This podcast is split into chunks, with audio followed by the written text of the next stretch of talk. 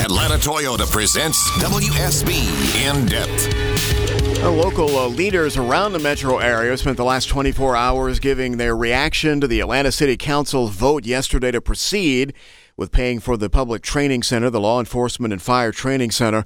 WSB's Veronica Waters talked to DeKalb County CEO Michael Thurmond about his view about the reopening of a nearby park and the continued whodunit of those booby traps found at the park.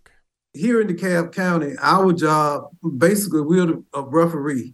Uh, our job, number one, uh, we didn't take a position on the Public Safety Training Center because our job is to oversee and administer the various rules and regulations uh, that dealt with land disturbance, and now, uh, if it goes forward with the construction of the facility.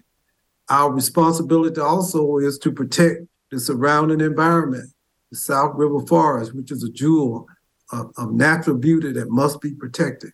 What we're going to do is to make sure that the rights, the privileges, are protected on both sides of this uh, debate. Uh, that the landowners, city of Atlanta, will have a right to build a facility, but at the same time, it's our responsibility to ensure that in the construction of that facility, that the environment is not unnecessarily harmed or damaged.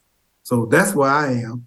Uh, I'm happy that the democratic process worked, that people were able to voice their support or their opposition that the votes were cast, and now we can move forward. It's clear or understood that this was that these things were planted by opponents to the public safety training site? No, it was never determined who planted them. And and it really didn't matter because they presented the same danger. Mm-hmm. Uh, we don't know who planted these particular devices, uh, and there's really no way to know but we know that they presented a hidden danger to anyone who entered the park. That was my motivation, and not necessarily. And I don't know where law enforcement is in trying to uh, find a culprit. Uh, my concern was to protect innocent people, yeah. and that was my motivation for making the original decision. Yeah, and how do you get fingerprints off of old wood and rusty nails? Yeah, it just it was basically impossible.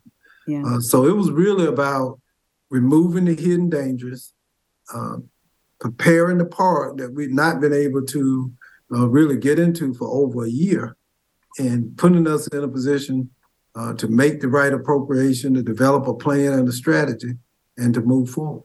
DeKalb County CEO Michael Thurmond with WSB's Veronica Waters. Thank you both very much. As you've been hearing, as part of our lead story, opponents of the Cop City, as they call it, are not giving up. They are holding an event uh, an hour, 45 minutes from now, saying they are going to push for a referendum in which the people of Atlanta will have a say in whether or not the project actually is continued and construction starts.